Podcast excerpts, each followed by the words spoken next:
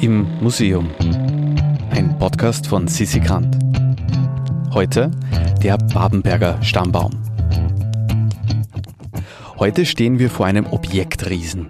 Acht Meter breit und vier Meter hoch ist dieses Ding, das kaum in den Raum des Stiftmuseums Klosterneuburg hineinpasst. Es ist ein Bild, das nicht nur eine, sondern gleich die ganze Geschichte etlicher Menschen erzählen will. Die der Familiendynastie der Babenberger. Aber aufgepasst, es ist nicht alles so, wie es scheint. Wolfgang Huber erzählt uns mehr. Ja, herzlich willkommen im Stiftsmuseum Klosterneuburg. Äh, mein Name ist Wolfgang Christian Huber, ich bin der Kustos der stiftlichen Kunstsammlungen äh, und wir befinden uns hier vor einem der bekanntesten Objekte unseres Hauses und unseres Museums, vor einem Kunstwerk, das wahrscheinlich alle zumindest äh, in einem Teil, in einem Schulbuch mal gesehen haben. Wir stehen vor dem Babenberger Stammbaum. Äh, der Babenberger Stammbaum ist ein riesiges, dreiteiliges Bildwerk äh, in der Art eines Flügelaltars, aber wirklich von gewaltigen Dimensionen, ähm, der zwischen 1487 und 92 geschaffen wurde und in dem die Dynastie der Babenberger in ihrer Gesamtheit äh, vorgestellt und dargestellt wird. Und zwar funktioniert das so, dass wir im Mittelteil äh, runde Bildfelder haben, in denen alle regierenden Vertreter der Babenberger in einer typischen Szene ihres Lebens gezeigt werden. Und auf den beiden Seitenflügeln die dazugehörigen Damen als Porträts, als Halbfigurporträts, und zwar sowohl die Ehefrauen als auch eine Auswahl von Töchtern. Das Ganze ist, wie gesagt, äh, nicht zu Zeiten der Babenberger im 12. oder 13. Jahrhundert entstanden, sondern einige Zeit später äh, und hat zu tun äh, mit der Tatsache, dass einer der Babenberger, nämlich der Leopold III., der auch das Stiftkloster Neuburg gegründet hat, den wir heute als heiligen Leopold verehren, genau um diese Zeit heilig gesprochen wurde. Und dieses große Bildwerk sollte unter anderem den Pilgern, die dann in immer größerem Maße ans Grab des heiligen Leopold gekommen sind, äh, als Informationsmedium dienen. Es sollte sie darüber aufklären, wer war denn dieser Leopold, äh, wer waren denn die Babenberger, was hat denn er, was hat denn diese Dynastie für dieses Land getan. Und Nachdem es aus äh, der Regierungszeit der Babenberger äh, aus dem 11., 12., frühen 13. Jahrhundert äh, nur wenige Bildquellen gibt, verwendet jedes Buch, jeder Film, jede Publikation, die sich mit den Babenbergern beschäftigt, die Bilder aus dem Stammbaum, um das zu illustrieren, was bis zu einem gewissen Grad ein Missverständnis ist, denn kein einziger der hier dargestellten Personen hat wirklich so ausgesehen. Äh, die waren damals seit 250, 300 Jahren tot. Äh, es gibt keine authentischen Porträts dieser Personen. Das heißt, äh, die Künstler, die den Auftrag hatten, dieses Bild zu machen, mussten notgedrungen Figuren erfinden. Und sie taten das natürlich aus ihrer Zeit heraus. Das heißt, alle Rüstungen, die wir auf den Schlachtendarstellungen, die relativ zahlreich sind im Mittelteil, sehen, äh, sind natürlich Rüstungen, es ist die Waffentechnik des späten 15. Jahrhunderts und alle Gewänder, die die Damen anhaben, das ist die Damenmode des späten 15. Jahrhunderts und keineswegs die des 12. oder 13. Jahrhunderts. Das muss man immer bedenken, wenn man sich dieses Bild, dieses, diesen Bilderbogen, den das ist ja viel, viel, viel, was da zu sehen ist, ansieht. Wenn man sich die Rundfelder äh, auf dem mittleren Teil genauer ansieht, äh, sieht man, wie gesagt, äh, relativ viel kriegerische Darstellungen, relativ viele Schlachtenszenen, Belagerungen und auch immer wieder Gebäude, Städteansichten.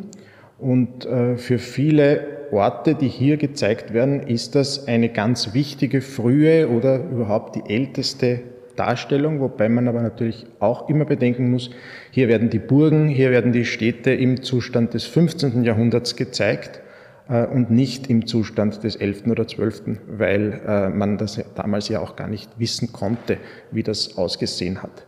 Ähm, aber trotzdem, äh, die, bei aller künstlerischen Freiheit, die auch äh, immer wieder mitschwingt, sind äh, viele Orte doch äh, überraschend genau geschildert. Es taucht auf vielen Bildern eine Burg auf einem Felsen auf, das ist Melk. Melk war ja eine ganz wichtige Residenz der Babenberger über längere Zeit und das stellt Melk eben dar, als es noch eine Burg und kein Benediktinerkloster war und natürlich in dem mittelalterlichen Zustand, von dem heute ja überhaupt nichts mehr übrig ist, weil es komplett durch den Barockbau ersetzt wurde. Wir sehen Regensburg, wir sehen Trier, äh, wir sehen das Stift Heiligenkreuz und eine ganz berühmte Darstellung relativ weit oben. Äh, Friedrich II. fällt in der Schlacht an der Leiter, da ist im Hintergrund Wien zu sehen und das ist auch eine ganz wichtige frühe Darstellung äh, von Wien. Nicht die älteste, aber doch eine der wenigen, die es aus dem 15. Jahrhundert noch gibt. Und das, der Blick über den Donauhauptarm, den heutigen Donaukanal in Richtung äh, innere Stadt mit dem Stephansdom in der Mitte. Ja, die Leserichtung ist auch ganz interessant. Am Anfang ist es eine verwirrende Vielfalt. Äh, es ist ein klassischer Stammbaum. Ein Baum wächst von unten nach oben. Das heißt also, die Zeitachse geht eigentlich vom Boden zur Decke hinauf und äh, in unserem Museumsraum füllt er ja auch äh, den Raum vom Boden bis zur Decke. Ähm, das heißt, das oberste Bildfeld ist das zeitlich jüngste und das ist auch äh, das einzige, auf dem Kloster Neuburg zu sehen ist, allerdings eine sehr freie und fantasievolle Darstellung, ähm, die nur bedingt mit der Realität zu tun hat. Und derjenige, um den es hier geht, ist bekannt mit dem Beinamen Leopold das Kind. Ähm, das ist ein Sohn Friedrichs äh, II., mit dem die Babenberger in der männlichen Linie ausgestorben sind. Und zwar deswegen, weil er im Alter von 13 Jahren gestorben ist.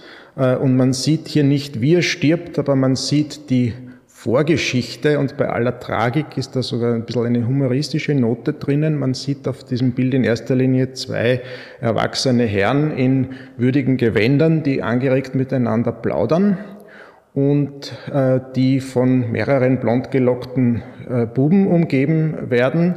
Und einer von denen, äh, der schaut noch ein bisschen, ob die eh nicht aufpassen. Das ist eben dieser Leopold und die beiden, die sich so angeregt äh, miteinander unterhalten, sind die Lehrer, die eigentlich auf ihn hätten aufpassen sollen. Sie haben aber nicht aufgepasst und er lief seinen Erziehern davon, äh, ist auf einen Baum geklettert und ist leider runtergefallen, hat sich das Genick gebrochen und war tot. Äh, und deswegen konnte er keine Kinder mehr in die Welt setzen und die Babenberger sind mit ihm ausgestorben. Und wie gesagt, das tragische Ereignis sieht man hier nicht, man sieht die ganz harmlos wirkende Vorgeschichte. Äh, wenn man sich den äh, Stammbaum hier in diesem Raum ansieht, dann wird man feststellen, es ist wie gesagt ein, ein riesiges Ding, ähm, dass der gar nicht durch die Türen geht, und wir haben wirklich ein konservatorisches Problem, eine Herausforderung.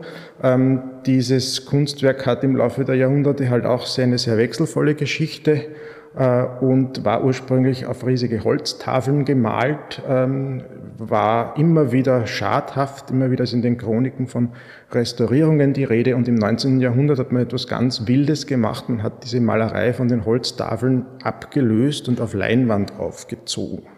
Fragen Sie mich jetzt nicht, wie das genau funktioniert. Ich versuche auch immer mit Restauratoren darüber zu sprechen, dass die mir das erklären sollen und wirklich äh, schlüssig hat mir noch keiner erklärt. Das heißt immer, ja, ja, das kann man machen. Ähm, solche großen Leinwandbilder werden dann üblicherweise gerollt, wenn sie transportiert werden. Das war natürlich auch hier der Fall.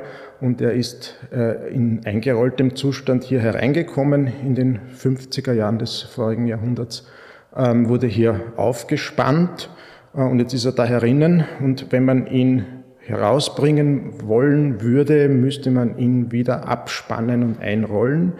Und da sagen aber alle, die sich auskennen, bitte, bitte macht das nicht. Die Malschicht ist so heikel, das würde er nicht überleben. Also er ist da und muss auch bis auf weiteres hier bleiben. Vielleicht werden irgendwann einmal die technischen Möglichkeiten so sein, dass es ohne Risiko möglich ist. Wir haben aber im Moment auch keinen Grund, ihn hier zu entfernen. Ein fiktives, überdimensioniertes Familienalbum als Historiendrama, das das Stift Kloster Neuburg so bald nicht mehr verlassen wird. Mir bleibt nur noch zu sagen, ihr könnt uns auf Instagram unter immuseum.podcast folgen oder auf www.immuseum.at unsere Newsletter abonnieren. Im Museum ist eine Produktion vom Produktionsbüro Sissi Grant. Musik Petra Schrenzer. Artwork Nuschka Wolf.